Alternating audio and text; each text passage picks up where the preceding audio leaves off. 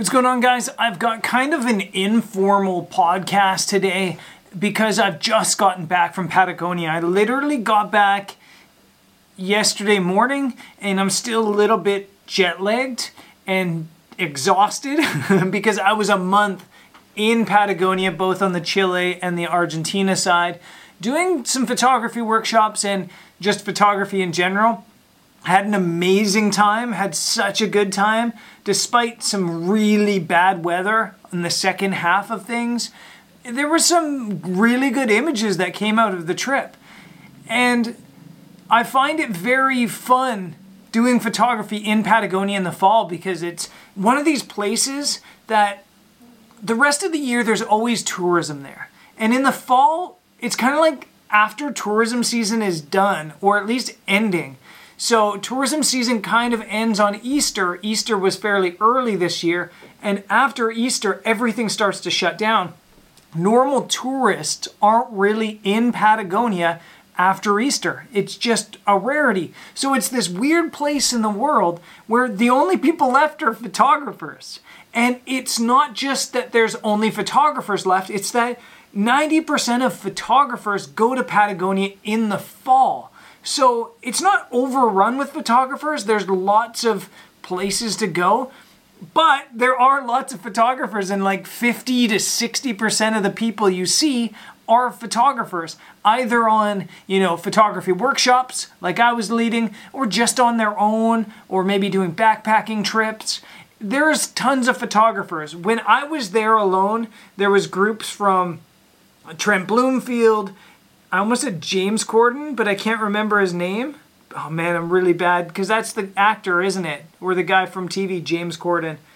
Anyway, Instagram guy, uh, great photographer. Colby Brown was there. Mike Mezeul was there. There was just tons of photographers and, and photography tour leaders and things like that in Patagonia when we were there.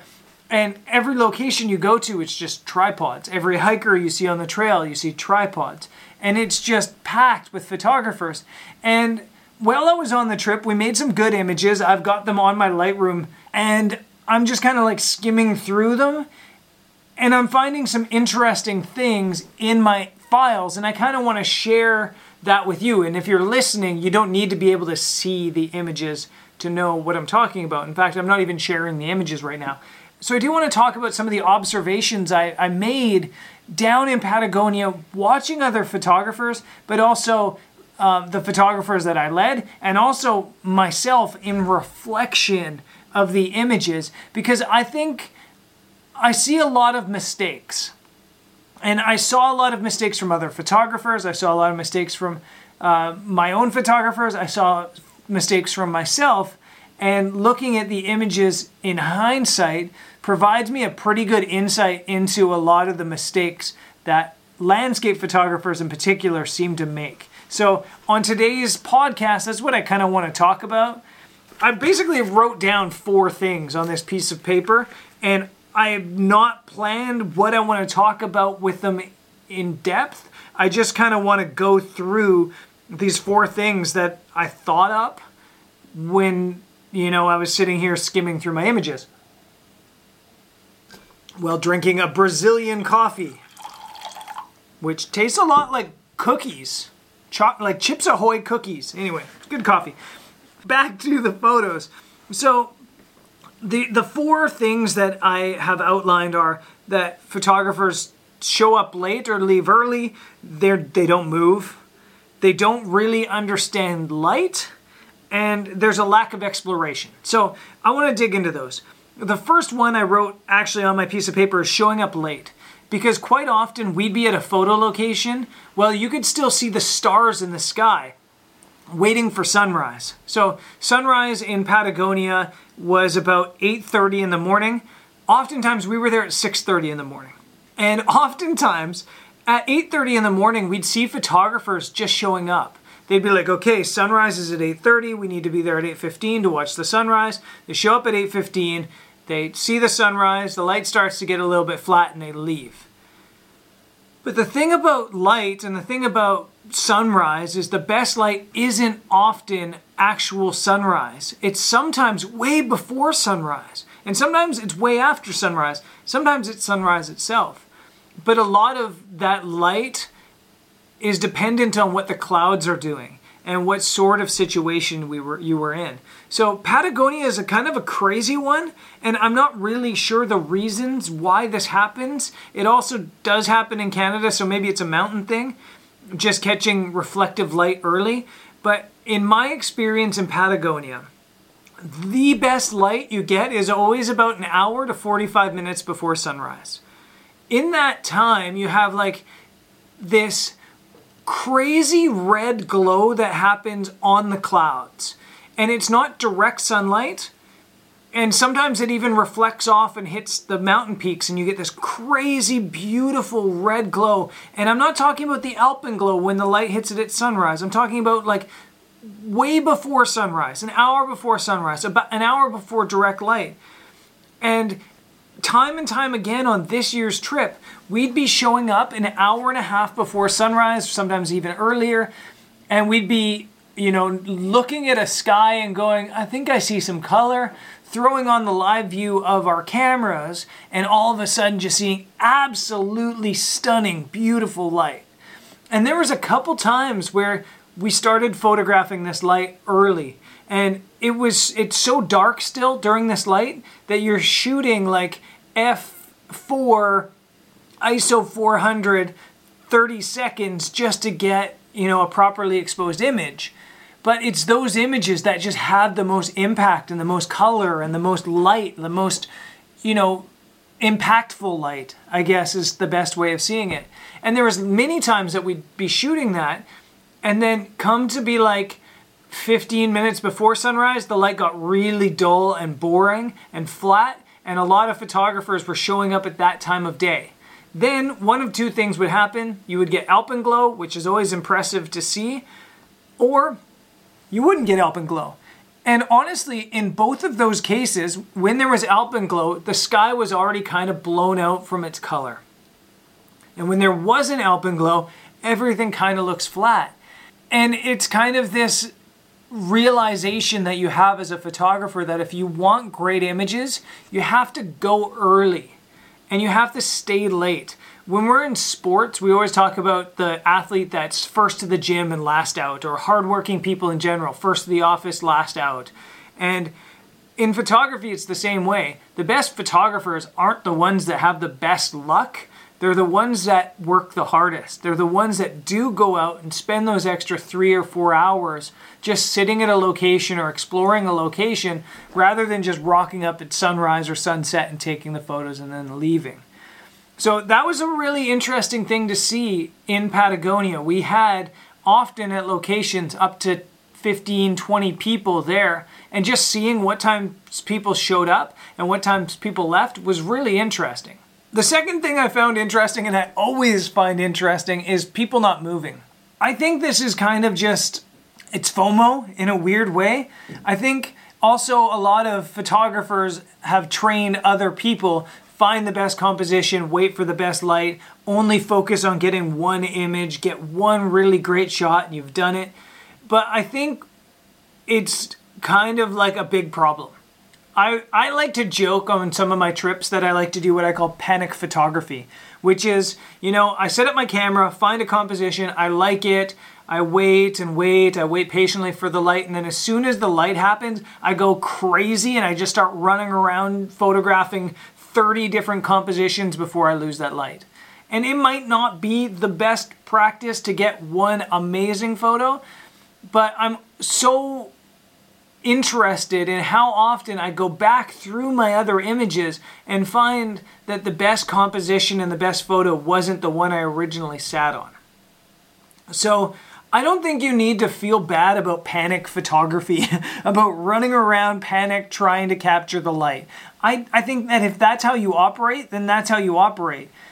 Another part of that not moving is it's sunrise in an hour You've set up your tripod in the best space that you think is available.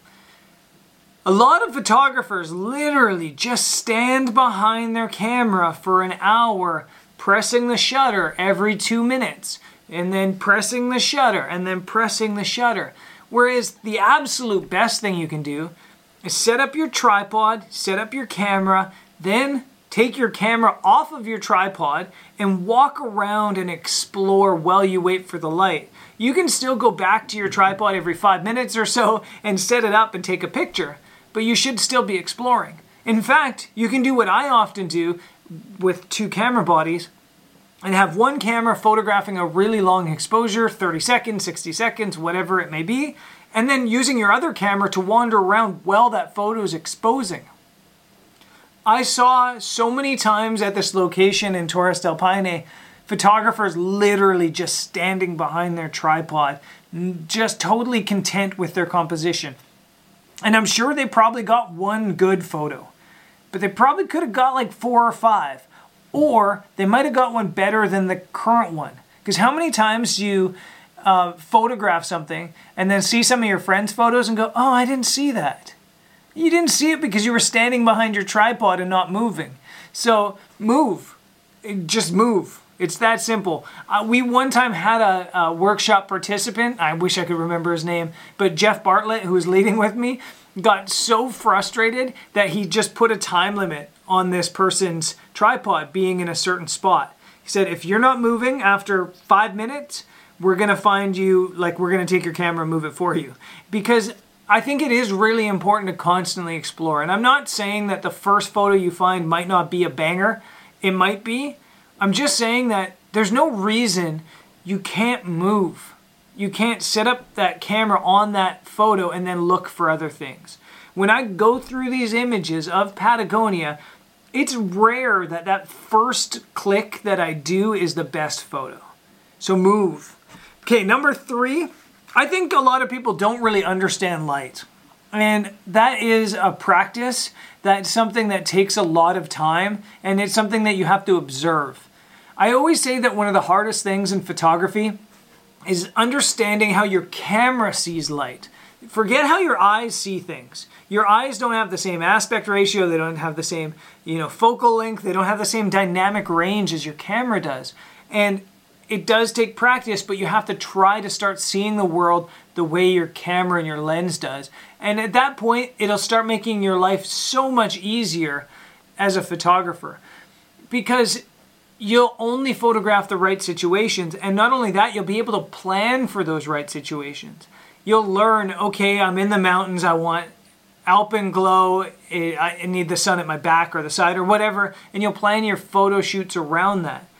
The other thing is you'll see the cloud cover and you'll go, okay, we're cloud covered and backlit, but maybe because it's backlit, it'll catch more light. And you'll start to learn these things about what you can photograph when. And you'll stop making the mistake of photographing the wrong things at the wrong time and essentially wasting your time to get an average photo. A great example is in El Chalten, we had absolutely horrible weather one day a lot of people might have gone, you know, let's go up to the viewpoint and just wish for luck and hope that Fitzroy comes out and hope that the light hits. But as somebody who understands light, I'm going, it's backlit. So even if Fitzroy comes out, it's just going to be a white sky. Two, it's really, really mid level cloud, so it's not likely that it comes out. Three, the weather's coming from the east to the west, which means it's not going to get blocked by Fitzroy and come over. It's literally just going to get trapped. And four, this overcast soft light is actually the dreamiest, best light for waterfalls and for forests. So instead of wasting our time hoping for an epic photo, we went into the forest and photographed a bunch of really beautiful forest images. And I know a lot of people in their careers have the goal of taking one epic photo, and I think part of that is Instagram. Everybody just wants one epic photo to share. They don't really care about building a portfolio.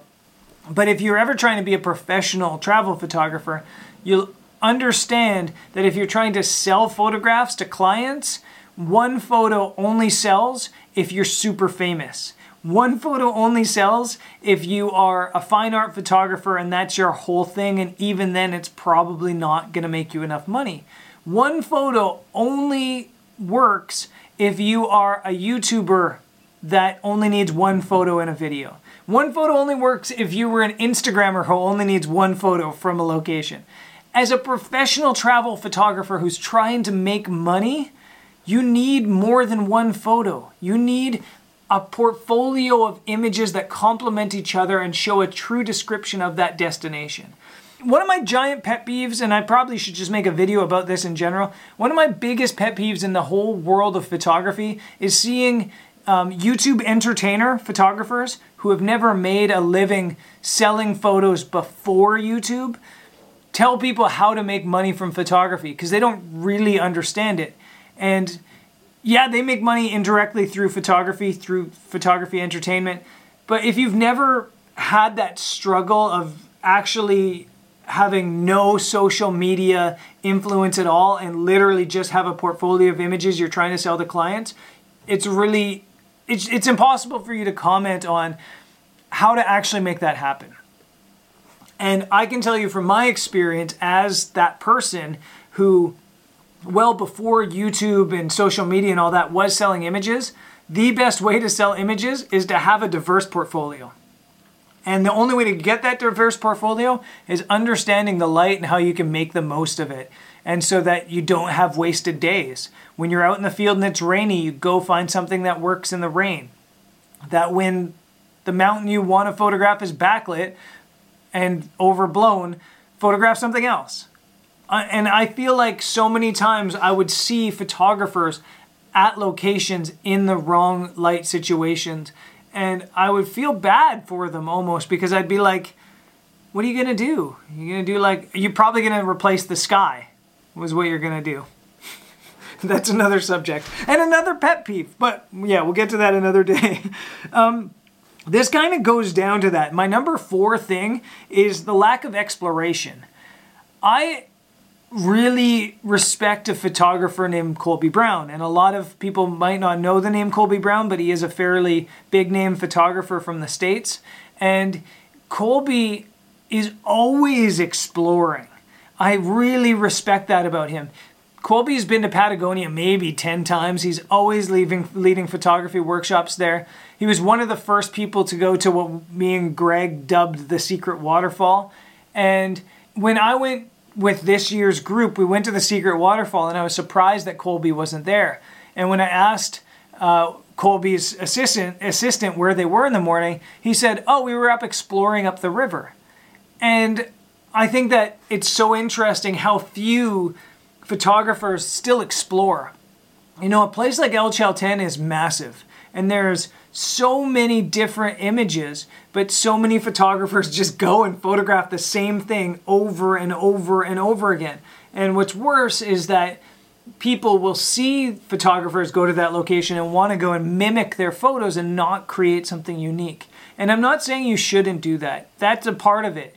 Going to a, a, a classic location, putting your own spin on it in your own light is part of travel photography. It's also what sells. The secret waterfall images sell because they're iconic and because people recognize them. But you also should be exploring new things so that you can be the first to find a new great composition. When I looked back through my images, my secret waterfall images are okay, but I've got like three or four other photos from the walk back, not in good light, that I really like that are really beautiful compositions. And I'm not sure I would get up at sunrise to photograph them, but maybe I should. And when I look back at my images from Cerro Torre, they're amazing. I'm really happy with them. But on the way back, I found this incredible composition that someday I'd love to go up and photograph for sunrise because I think it would be incredible. So I think that there's a really big problem in photography with people just going, that's the photo spot. That's where I set up my tripod. Let's go and photograph that and then move on with our day. It's almost like it's almost like that game. I don't know what it's called.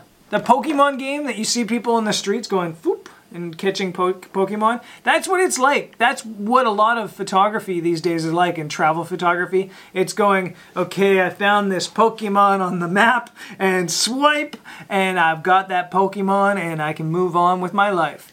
And I feel like that happens with photography. and again, I think that that's part of the process. I think as a photographer, you kind of need to do that because you need to have those experiences where the thing is laid out in front of you and you can just go, okay, this is how I manipulate my camera to get a similar image to the one I've seen before. I think that's an important part. I just think there also has to be that exploration. I think you need to not just show up for sunrise again and take the picture and go home. It's get up for sunrise in the location, take a picture, and then spend the rest of the day exploring, trying to find photos for the next day in new locations. On our trip, the second trip, we had bad weather and decided to do some exploring, and we found this waterfall way far away from where all the tourists go in the El Chalten area. And in the end, I think I came up with three or four images at this location that are awesome and that I'll add to my portfolio from Patagonia. So that wouldn't have happened without exploring. That wouldn't have happened if I went, okay, the ba- weather's bad, all of my locations don't work, therefore I just won't shoot today. I just won't take any pictures. But because of the exploration, we made a ton of really good photos. And despite really bad weather on the second group of my Patagonia trip this year, there was a ton of good images from that trip. Probably just as many as the first half of the Patagonia trip where the weather and light was incredible. So, that was really dramatic. So, go out and explore as much as you can. Don't just go to the classics. Un- try to understand light. Look through your camera and try to go, why is this doing this? Why is the light good here, bad there, whatever? Try to understand your images.